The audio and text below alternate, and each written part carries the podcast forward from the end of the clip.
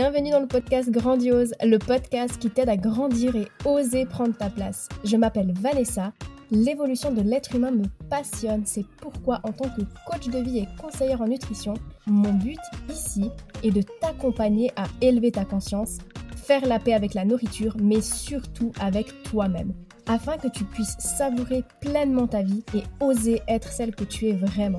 Je me réjouis de partager ce nouvel épisode avec toi. Are you ready?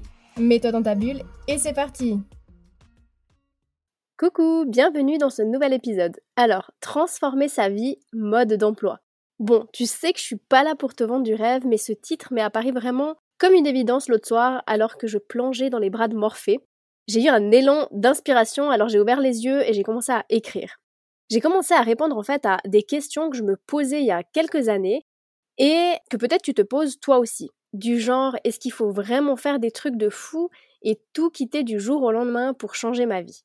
Aujourd'hui, je connais la réponse, du moins je crois, parce que ma vie a pris ce fameux tournant à 360 degrés et euh, souvent on voit que la partie visible de l'iceberg. Mais on voit pas tout le processus, tout ce qu'on a fait pour en arriver là. Peut-être que pour mon cas, on a l'impression que tout s'est fait du jour au lendemain, que j'ai pris une grosse décision et que ma vie s'est transformée. Et là, je te parle de moi, hein, mais c'est valable pour toutes les personnes qui changent le cours de leur vie. Alors, c'est quoi le mode d'emploi de tout ça?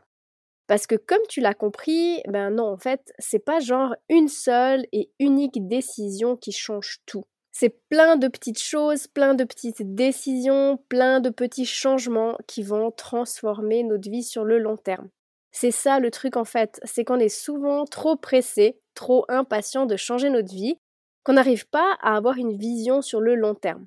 On veut bien faire des efforts, mais pas trop quand même. Alors du coup, ce qui se passe, c'est que souvent on pense que faire un gros effort, mais sur une courte durée, c'est ça qui va permettre de transformer notre vie. Et personnellement, moi j'ai constaté que c'était plutôt le contraire qui avait fonctionné pour moi. C'est-à-dire faire des petits efforts sur le long terme je te promets que c'est bien plus réalisable sur la durée. Il n'y a pas besoin de tout quitter du jour au lendemain ou de faire des trucs de fou. Il faut comprendre qu'il y a un processus dans la transformation, un processus qui prend du temps avec des étapes. Et c'est valable pour toute transformation, que ce soit la transformation de ton environnement, de ta vie professionnelle, de ta vie amoureuse et aussi de ta relation avec toi-même. Toute transformation ne se fait pas en une semaine ni en un mois. Elle se fait petit à petit. Et c'est vrai que parfois, les pas sont tellement petits qu'on ne les voit pas et ça peut nous décourager. Mais en réalité, tout bouge, tout se transforme et on y reviendra juste après. Ce qu'il y a, c'est que à ce stade, on a souvent tendance à se comparer à des personnes qui sont par exemple à l'étape 5 du processus de transformation, alors que nous, on est encore à l'étape 1 ou 2. Et en voyant ça, ben, on se ramasse un coup de massue avec toutes les peurs et les croyances limitantes qui vont avec. Du style t'es pas capable, t'y arriveras jamais, t'es moins bien que les autres, t'es pas à la hauteur, et patati et patata. Donc réellement, on se compare à l'incomparable. On idéalise les rêves des autres et on oublie encore une fois le processus et la réalité qui se cache sous la partie visible de l'iceberg. Parce que bien sûr, cette partie invisible, c'est quelque chose que les gens montrent très rarement. Pourtant, c'est bel et bien là chez tout le monde, ne hein, faut pas l'oublier. Pour tout te dire, il y a eu plein d'étapes dans mon processus pour en arriver à cette vie dont j'ai tant rêvé. Et quand je dis vie de rêve, hein, je le répète, ça ne veut pas dire vie parfaite. J'ai vraiment envie que tu t'enlèves ça de la tête. La vie parfaite n'existe pas. Ma vie de rêve, ben en fait, c'est une vie qui se rapproche le plus avec la personne que je suis profondément. Et aussi, j'aimerais juste te rappeler que ma vie de rêve n'est peut-être pas ta vie de rêve, et c'est normal parce qu'on est tous uniques et c'est hyper important d'avoir ses propres rêves et de ne pas les confondre avec ceux des autres, avec ceux de la société. Souvent, c'est aussi la raison de la non-atteinte de nos rêves. On va tout simplement pas dans la bonne direction. Mais faut-il encore s'en rendre compte et l'accepter? Pour en revenir à ce processus maintenant. Le mien, en réalité, pour en arriver où j'en suis aujourd'hui, a commencé dès ma naissance. Ben ouais, hein, si j'étais pas née, j'en serais pas là aujourd'hui. J'ai vécu un tas de trucs, un tas d'expériences, des trucs cool, des trucs moins cool, comme tout le monde en fait. J'ai développé des ressources, des forces, des traits de caractère, mais aussi des peurs, des schémas, des croyances, encore une fois, comme tout le monde. J'ai entrepris certaines choses et certaines pas, j'ai réussi certaines choses et certaines pas, j'ai dit certaines choses et certaines pas, Bref, la vérité va peut-être te décevoir, mais en fait, il n'y a pas de mode d'emploi pour transformer sa vie. La vie à elle-même suffit parce que même si parfois tu as l'impression de stagner, en fait, rien n'est figé, tout se transforme. Donc, qu'importe ce que tu fais ou ne fais pas, ta vie se transforme. C'est le but lui-même de la vie. Alors, si je parle pour moi, bien sûr qu'il y a des décisions qui ont été prises consciemment. Bien sûr qu'il y a des opportunités que j'ai saisies mais il y a aussi tellement d'autres circonstances, tellement d'autres choses que l'univers a mis sur mon chemin, des choses sur lesquelles je n'avais aucun contrôle, mais aussi des erreurs, des doutes, des peurs, des obstacles. Il y a aussi plein de choses que je voulais mais qui ne sont pas arrivées, des choses que je pensais devoir faire mais que j'ai pas faites. Et dans tout ça, j'ai réalisé qu'il y a des choses qui n'arrivent pas pour rien, et il y a aussi des choses qui n'arrivent pas pour quelque chose. Tout ça fait partie du processus, qu'on le veuille ou non, c'est la vie. Le truc, c'est qu'on est trop dans la lutte, dans la non-acceptation, dans la comparaison, dans l'idéalisation. Aujourd'hui, moi, je crois profondément à cette célèbre citation d'Albert Einstein que tu connais sûrement et qui dit qu'il y a deux façons de concevoir sa vie. La première est de penser que les miracles n'existent pas et l'autre est de penser que chaque chose est un miracle. J'ai cette confiance, cette foi en la vie qui m'accompagne et m'aide à avancer sur ce chemin. Et je crois bien que c'est un des ingrédients principaux pour trouver la paix intérieure. Pour moi, aujourd'hui, tout arrive pour une raison, et si ça n'arrive pas, c'est aussi pour une raison. Même si c'est difficile à accepter, même si c'est désagréable à vivre, tôt ou tard, tout prend un sens.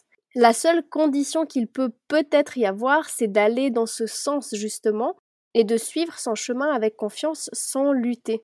L'histoire de Malala Yousafzai est un excellent exemple parmi tant d'autres.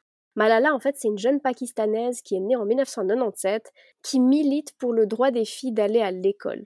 En 2012, au Pakistan, alors qu'elle rentrait de l'école avec ses amis, elle a été gravement blessée par les talibans pour son engagement en faveur de l'éducation des filles. Et après avoir survécu à l'attaque, elle a continué à défendre cette cause avec encore plus de force. Malala a été la plus jeune lauréate du prix Nobel de la paix en 2014 et elle a fondé les fonds Malala de l'UNESCO pour aider les filles à obtenir une éducation dans le monde entier.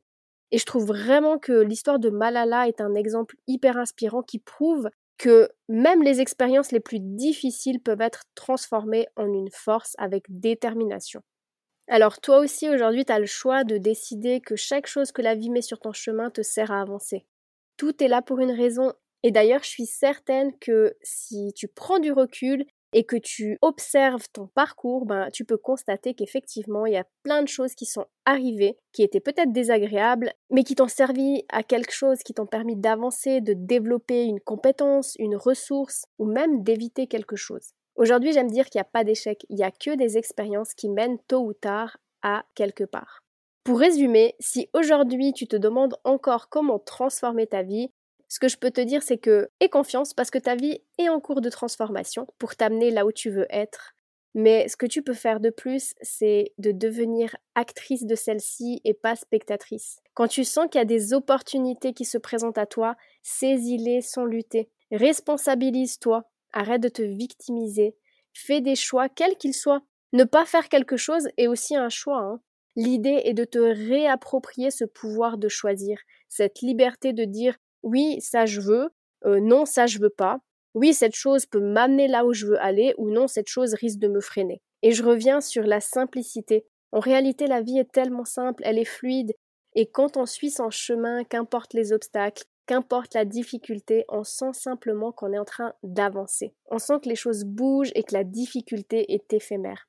J'espère vraiment que ce pseudo mode d'emploi aura résonné en toi et pourra te guider sur ton chemin. Je le répète, mais n'oublie pas que ta vie est en cours de transformation.